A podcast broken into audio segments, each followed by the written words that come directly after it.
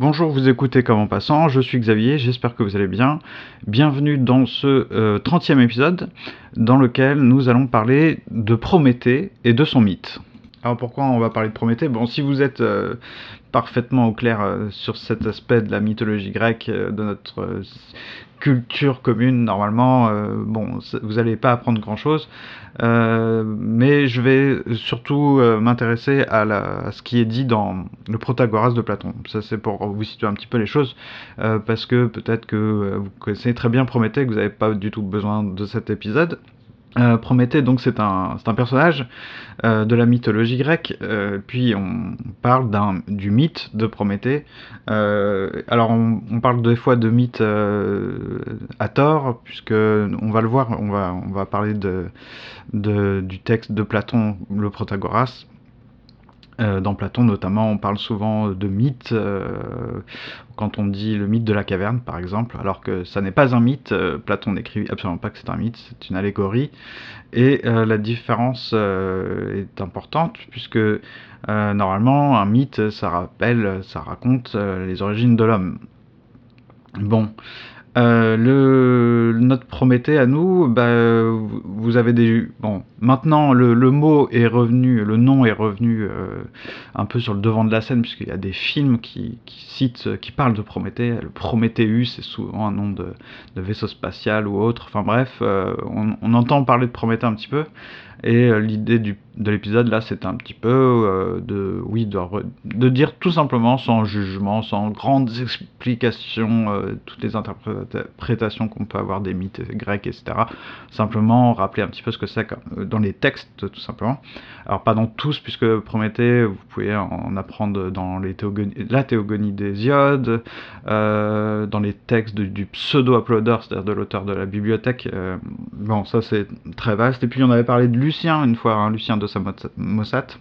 Vous savez, quand on avait parlé des, du pêcheurs et, le pêcheur et, les ressuscités, euh, philosophes à vendre, etc. Bon, il, y a un, texte qui s'appelle Le Caucase, dans lequel euh, Lucien parle de ce mythe de Prométhée. Et euh, nous, on va s'attarder, euh, donc encore une fois, sur la manière dont Platon nous le présente dans le Protagoras. Euh, ce qu'on peut en dire maintenant, avant de lire ce texte, c'est que Prométhée est censé être le titan, c'est-à-dire la divinité. Alors, peu importe de qui il est le fils, etc. en tout cas, il est censé avoir trois frères qui sont Atlas, Ménétios et Épiméthée. Euh, et il est censé donc avoir donné naissance à l'homme. Alors a priori d'avoir volé le feu aux dieux et d'avoir créé les hommes à partir d'eau et de terre, sous-entendu d'argile. Alors maintenant je vais vous lire le- l'extrait du Protagoras dans lequel Platon, c'est-à-dire euh, Socrate dans le dialogue, euh, explique, raconte euh, ce mythe de Prométhée, et puis après l'extrait, on va en dire un petit peu plus, et puis remettre ça dans le contexte du Protagoras. Et je précise quand même, c'est naturel que cette traduction du grec est faite, nous devons cette traduction à Frédéric Ildefonse. Il fut un temps où les dieux existaient déjà, mais où les races mortelles n'existaient pas. Lorsque fut venu le temps de leur naissance fixé par le destin, les dieux les façonnent à l'intérieur de la terre, en réalisant un mélange de terre, de feu et de tout ce qui se mêle au feu et à la terre. Puis, lorsque vint le moment de les produire à la lumière, ils chargèrent Prométhée et Épiméthée de répartir les capacités entre chacune d'entre elles en bon ordre comme il convient. Épiméthée demande alors avec insistance à Prométhée de le laisser seul opérer la répartition. Quand elle sera faite, dit-il, tu viendras la contrôler. L'ayant convaincu de la sorte, il opère la répartition. Et dans sa répartition, il dotait les uns de force sans vitesse, et donnait la vitesse aux plus faibles. Il armait les uns, et pour ceux qu'il dotait d'une nature sans armes, il leur ménageait une autre capacité de survie. À ceux qu'il revêtait euh, de petitesse, il donnait des ailes pour qu'ils puissent s'enfuir, ou bien un repère souterrain. Ceux dont il augmentait la taille voyaient par là même leur sauvegarde assurée. Et dans sa répartition, il compensait les autres capacités de la même façon. Il opérait de la sorte pour éviter qu'aucune race ne soit anéantie. Après leur avoir assuré des moyens d'échapper par la fuite aux destructions mutuelles, il s'arrangea pour les prémunir contre les saisons de Zeus. Il les recouvrit de pelage dense et de peaux épaisses, protection suffisante pour l'hiver, mais susceptible aussi de les protéger des grandes chaleurs, et constituant, lorsqu'ils vont dormir, une couche adaptée et naturelle pour chacun. Il chaussa les uns de sabots, les autres de peaux épaisses et vides de sang. Ensuite, il leur procura à chacun une nourriture distincte. Aux uns l'herbe de la terre, aux autres les fruits des arbres, à d'autres encore les racines. Il y en a à qui il donna pour nourriture la chair d'autres animaux. À cela, il accorda une progéniture peu nombreuse, alors qu'à leur proie, il accorda une progéniture abondante, assurant par là la sauvegarde de leur espèce. Cependant, comme il n'était pas précisément sage, Épiméthée, sans y prendre garde, avait dépensé toutes les capacités pour les bêtes qui ne parlent pas. Il restait encore la race humaine, qui n'avait rien reçu, et il ne savait pas quoi faire. Alors qu'il était dans l'embarras, Prométhée arrive pour inspecter la répartition, et il voit tous les vivants harmonieusement pourvus en tout, mais l'homme nu, sans chaussures, sans couverture, sans armes. Et c'était déjà le jour fixé par le destin où l'homme devait sortir de terre et paraître à la lumière. Face à cet embarras, ne sachant pas comment il pouvait préserver l'homme, Prométhée dérobe le savoir technique d'Héphaïstos et d'Athéna, ainsi que le feu car sans feu, il n'y avait pas moyen de l'acquérir ni de s'en servir, et c'est ainsi qu'il en fait présent à l'homme. De cette manière, l'homme était donc en possession du savoir qui concerne la vie, mais il n'avait pas le savoir politique. En effet, celui-ci se trouvait chez Zeus. Or, Prométhée n'avait plus le temps d'entrer dans l'acropole où habite Zeus. Et il y avait en plus les gardiens de Zeus, qui étaient redoutables mais il parvient à s'introduire sans être vu dans le logis commun d'Héphaïstos et d'Athéna, où ils aimaient à pratiquer leurs arts. Il dérobe l'art du feu, qui appartient à Héphaïstos, ainsi que l'art d'Athéna, et il en fait présent à l'homme. C'est ainsi que l'homme se retrouva bien pourvu pour sa vie, et que, par la suite, à cause d'Épiméthée, Prométhée, dit-on, fut accusé de vol. Puisque l'homme avait sa part du lot divin, il fut tout d'abord, du fait de s'apparenter avec le Dieu, le seul de tous les vivants à reconnaître des dieux. Et il entreprit d'ériger des autels et des statues de Dieu. Ensuite, grâce à l'art, il ne tarda pas à émettre des sons articulés et des mots, et il inventa les habitations, les vêtements, les chaussures, les couvertures et les aliments qui viennent de la terre. Ainsi équipés, les hommes vivaient à l'origine dispersés, et il n'y avait pas de cité. Ils succombaient donc sous les coups des bêtes féroces, car ils étaient en tout plus faibles qu'elles et leur art d'artisan, qui constituait une aide suffisante pour assurer leur nourriture, s'avérait insuffisant dans la guerre qu'ils menaient contre les bêtes sauvages. En effet, ils ne possédaient pas encore l'art politique, dont l'art de la guerre est une partie. Ils cherchaient bien sûr à se rassembler pour assurer leur sauvegarde en fondant des cités, mais à chaque fois qu'ils étaient rassemblés, ils se comportaient d'une manière injuste les uns envers les autres, parce qu'ils ne possédaient pas l'art politique, de sorte que, toujours, ils se dispersaient à nouveau et périssaient. Aussi Zeus, de peur que notre espèce n'en vînt à périr tout entière, envoie Hermès apporter à l'humanité la vergogne et la justice, pour constituer l'ordre des cités et les liens d'amitié qui rassemblent les hommes. Hermès demande alors à Zeus de quelle façon il doit faire don aux hommes de la justice et de la vergogne. Dois-je les répartir de la manière dont les arts l'ont été? Leur répartition a été opérée comme suit. Un seul homme qui possède l'art de la médecine suffit pour un grand nombre de profanes, et il en est de même pour les autres artisans. Dois-je répartir ainsi la justice et la vergogne entre les hommes, ou dois-je les répartir entre tous? Zeus répondit Répartis-les entre tous, et que tous y prennent part, car il ne pourrait y avoir de cité si seul un petit nombre d'hommes y prenaient part, comme c'est le cas pour les autres arts. Et instaure en mon nom la loi suivante qu'on mette à mort, comme un fléau de la cité, l'homme qui se montre incapable de prendre part à la vergogne et à la justice. Alors voici pour, le, pour la lecture du, du texte, je pourrais euh, tout simplement vous apporter la petite précision, parce que dans la, on traduit euh, la traduction qui nous, propose vergogne et justice. Je ne sais pas s'il y a des traductions différentes. En tout cas, je voulais simplement vous le dire parce que je suis allé ouvrir le texte grec, ça m'était pas arrivé depuis un certain temps. Euh, la justice diké, ça c'est un terme qu'on retrouve souvent, et puis euh, la vergogne en fait euh, c'est Aido.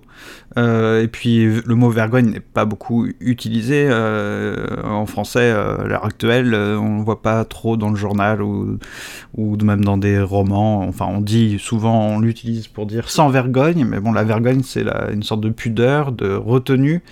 donc c'est Aido voilà, ou Aidos, en fait, je sais pas trop, euh, parce que j'ai oublié mes déclinaisons, tout simplement, en grec.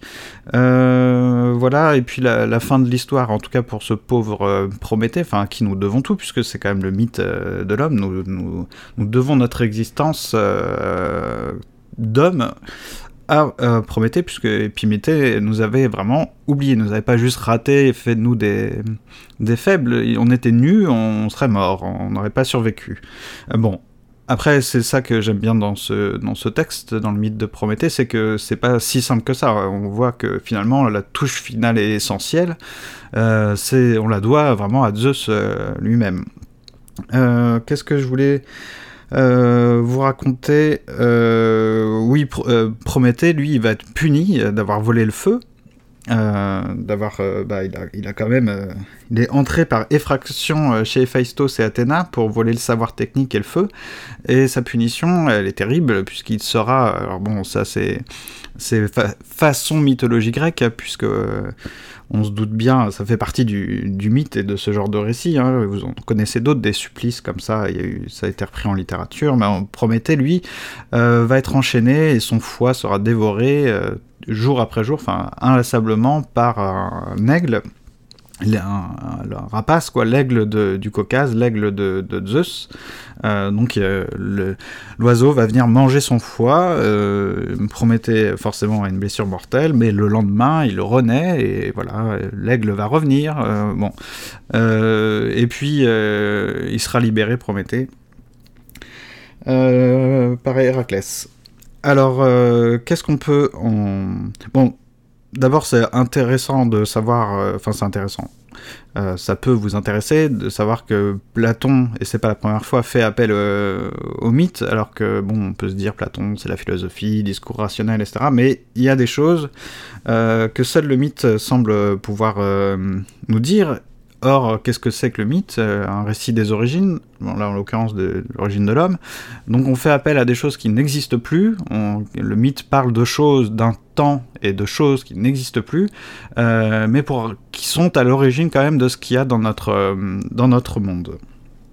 Donc, euh, ce qui est, enfin, ce que je voulais, enfin, ce que je, ressouligne là, même si vous l'avez entendu, c'est quand même qu'on procède par étapes. C'est-à-dire que euh, on nous dit bien que la, technique va nous aider. Euh, la technique et le feu, le feu étant ce qui va nous permettre d'utiliser notre savoir-faire. Euh, c'est-à-dire que, c'est un grand classique, savoir et pouvoir, mais bon, bref, savoir des choses, ça suffit pas, faut pouvoir les mettre en œuvre, pouvoir les faire. donc, ces choses-là font qu'on arrive au début une notion de temps quand même, de chronologie des événements. Euh, on arrive certes à survivre un petit peu, mais pas, suffisamment finalement, euh, puisque euh, il nous manque quelque chose, quelque chose que Prométhée n'a pas pu piquer à Zeus, à savoir le savoir politique, qui est la chose que Zeus va finir par nous donner, puisque sans, sans ce, vivre ensemble, euh, cet art politique, on était euh, tout de même perdu, euh, même avec tout ce qu'on a pu créer. créer, c'est-à-dire on s'est mis à fabriquer des habitations, des chaussures, enfin bref, ça c'est dit dans le, dans le texte. et ça nous dit aussi que l'homme on va dire l'homme à sa naissance, euh, ne dispose de rien à part de, ce savoir qui doit être mis en œuvre, donc prendre du temps. Euh, c'est pas une nature, quelque chose qui arrive euh, dès, le départ. on n'a pas de milieu naturel. voilà, on, on, dit bien qu'il y a certaines espèces. Toutes les espèces ont une nature, en fait, les autres espèces animales ont une nature. Euh, et puis on nous parle même de milieu. Hein. Euh, il y a certaines espèces qui vont euh, se, pouvoir se faire des, des petits nids douillets, des foyers souterrains, etc. Euh, nous, il n'est pas question de tout ça. On n'a pas notre, euh, on n'a pas nos conditions de vie en fait euh, par nature. On ne sait pas si on doit vivre en forêt, on ne sait pas si on doit vivre en hauteur, on ne sait pas tout ça. Bon, on se met à fabriquer des habitations, mais des habitations, c'est pas, c'est pas encore la cité, quoi. C'est pas, c'est pas encore ce qui va faire qu'on est un animal politique. Bon, ça, la formule n'est pas dans le texte.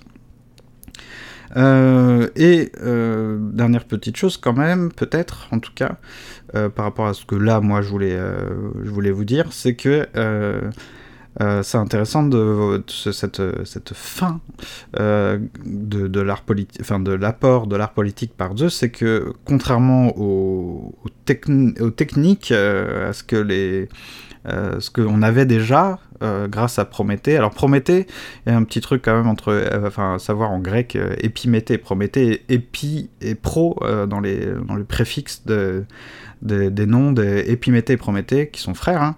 et puis, c'est c'est après, en gros, dans ce sens-là, c'est-à-dire c'est celui qui qui va cogiter après, donc euh, là, après euh, avoir commis euh, sa, bourde, et Prométhée, c'est le pro, c'est le pré, prévoyant, quoi. c'est celui qui va, qui va être prévoyant et donc bah, plus intelligent que son frère, ça on l'a compris, en tout cas par rapport à, à notre sort. Et les, techniques euh, qu'on va développer, comme la médecine, etc., euh, c'est Hermès ça, qui dit euh, à, son, Zeus que elles ont été réparties, non pas de manière égale. C'est-à-dire qu'on comprend l'idée qu'on n'a pas besoin d'être tous médecins, Hein, un médecin euh, pour euh, toute une, euh, tout un village, toute une ville, enfin bref, ça suffit, on n'a pas besoin d'être tous médecins. Par contre, ce que dit Zeus, c'est que l'art politique, lui, c'est d'une nature différente. c'est pas une, une, simple technique, et que ça doit être partagé par tous. On doit tous être convaincus, enfin, on doit tous posséder cette, cette volonté de, vivre ensemble. Hermès, c'est le, c'est, le messager de Zeus, c'est le messager tout court, d'ailleurs, des dieux, je crois. Euh, c'est le dieu de la communication et du vivre ensemble. Donc il apporte aux hommes l'art politique qui va euh, bah, nous permettre, à nous, hommes, de, vivre ensemble. Et on doit tous... Euh, alors c'est, on voit bien que c'est autre chose qu'une nature. Ça ne veut pas dire que tous les hommes euh, vont mettre en œuvre euh, ce vivre ensemble, puisque Zeus fait, enfin, fait élaborer, dicte une loi, une loi au nom de Zeus. Hein, je vous rappelle euh, peut-être la loi qui dit, alors attendez, je tourne la page, qui dit qu'on mette à mort comme un fléau de la cité l'homme qui se montre incapable de prendre part à la vergogne et à la justice. Donc voilà, en tout cas ce que je voulais vous dire par rapport à Prométhée dans le texte, donc euh, le Protagoras de Platon. Alors sachez que ce, passage hein, du Protagoras est, très connu, hein, le mythe de Prométhée dans le Protagoras. Bon, vous allez retrouver le passage euh, sur internet très facilement, je vous mettrai euh, des liens. Sachez aussi que vous pouvez le retrouver commenté dans une, anthologie. En fait, je me servirai peut-être de cette anthologie euh, parce qu'il y a quelques passages, quelques passages, euh, quelques extraits de textes de certains philosophes éclairés. Donc, c'est une petite anthologie qui est présentée par Guillaume Pijard de Gurbert, qui est euh, professeur de philosophie et qui est hum, un philosophe. Vous pouvez vous intéresser à ces, à ces publications. Et l'anthologie s'appelle Si la philosophie m'était comptée, sous-titré de Platon à Gilles Deleuze. Euh, ce que euh, je ferai très certainement, parce que le mythe de Prométhée, bon, c'est un mythe qui me semble c'est pas qu'il me semble important de le connaître, mais c'est on fait le nom de Prométhée étant ressort de temps en temps dans des films et autres euh, littératures, etc. Bon, ça me semble pas idiot de, rappeler voilà ce qu'est le mythe de Prométhée et voilà euh, ce que Platon euh, nous, nous en dit. Alors, on, va pas lire tout le Protagoras dans le dans Comme en passant, mais par rapport juste à, cette, à cet extrait, voilà, c'était une manière comme une autre de parler de Platon et de parler de, de Prométhée avec deux trois points Voilà, qui me semblait important de dire ici et maintenant. Euh, et je, je, referai ça certainement pas pour euh, forcément pas pour à la philosophie, mais il y a des choses.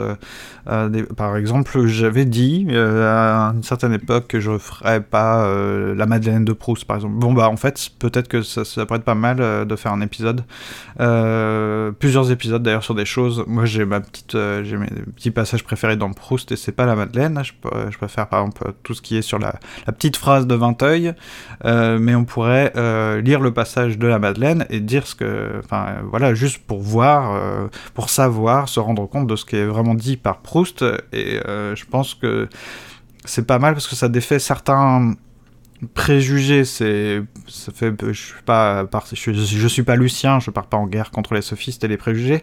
Mais vous, vous savez, souvent il y a une petite question à se poser. Je pense, c'est presque une sorte de mini méthodologie, enfin mini règle à euh, que je m'impose des fois, c'est quand je lis un, texte d'un philosophe ou d'un écrivain, et si je sais que cette, ce passage-là, ce concept ou cette notion, ce, euh, ce sentiment est une chose que, qui, est, qui fait partie des, des, choses euh, largement, enfin, qu'on croit largement euh, su et euh, faisant partie de notre culture, y compris par exemple la Madeleine de Proust, euh, telle qu'on nous la, on essaie de nous l'expliquer ou telle qu'on l'évoque de temps en temps, je me dis est-ce qu'on a est-ce a besoin de ce passage-là, est-ce qu'on a besoin de, de, la Madeleine de Proust, est-ce qu'on a besoin de Proust pour euh, savoir cette chose, est-ce qu'on a besoin euh, de Descartes euh, pour savoir telle chose qu'on dit être cartésienne?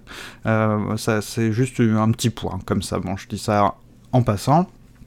Euh, sachez que dans deux semaines, on se retrouve pour un épisode, j'ai envie de dire spécial Saint-Valentin. Bon, l'idée m'a été soufflée par UE, donc euh, j'ai trouvé ça plutôt euh, sympathique vu qu'on a passé un bon moment à faire l'épisode sur de fin de saison 1. Donc pour cet épisode un peu Saint-Valentin que j'ai intitulé Lettres et mots d'amour. Alors ça veut pas dire qu'on va plonger tous ensemble dans un un énorme bain de, cuculisation, mais euh, on n'est pas obligé du tout de faire de la cuculisation, d'être cuculapraline. Euh, mais il y a de très belles lettres d'amour, euh, célèbres ou pas moins célèbres, il y a des poèmes, bon, et puis l'amour ça peut être plein de choses variées, donc pourquoi, pas, pourquoi pas participer à cet épisode en nous envoyant en m'envoyant au podcast, nous le podcast, hein, nous tous, euh, vous et moi.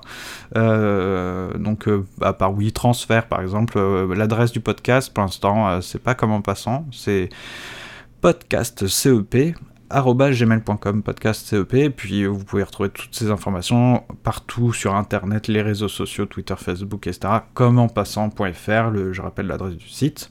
Donc on pourrait se faire des petites lectures de poèmes, de textes, euh, dire quelque chose. Voilà, je pense que ça pourrait être un épisode sympa. On fera ce genre d'épisode participatif euh, de temps en temps. Puis sachez que ça c'est dans l'esprit, euh, c'est dans la charte presque de Comment Passant.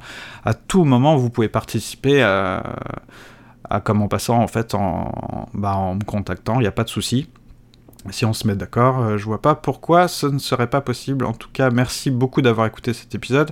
Euh, oubliez pas, si vous voulez, euh, partager l'épisode, euh, parler de comment passer autour de vous, euh, m'écrire, me contacter. Il n'y a aucun souci, ce sera avec plaisir. Écoutez, je vous souhaite un bon week-end. Salut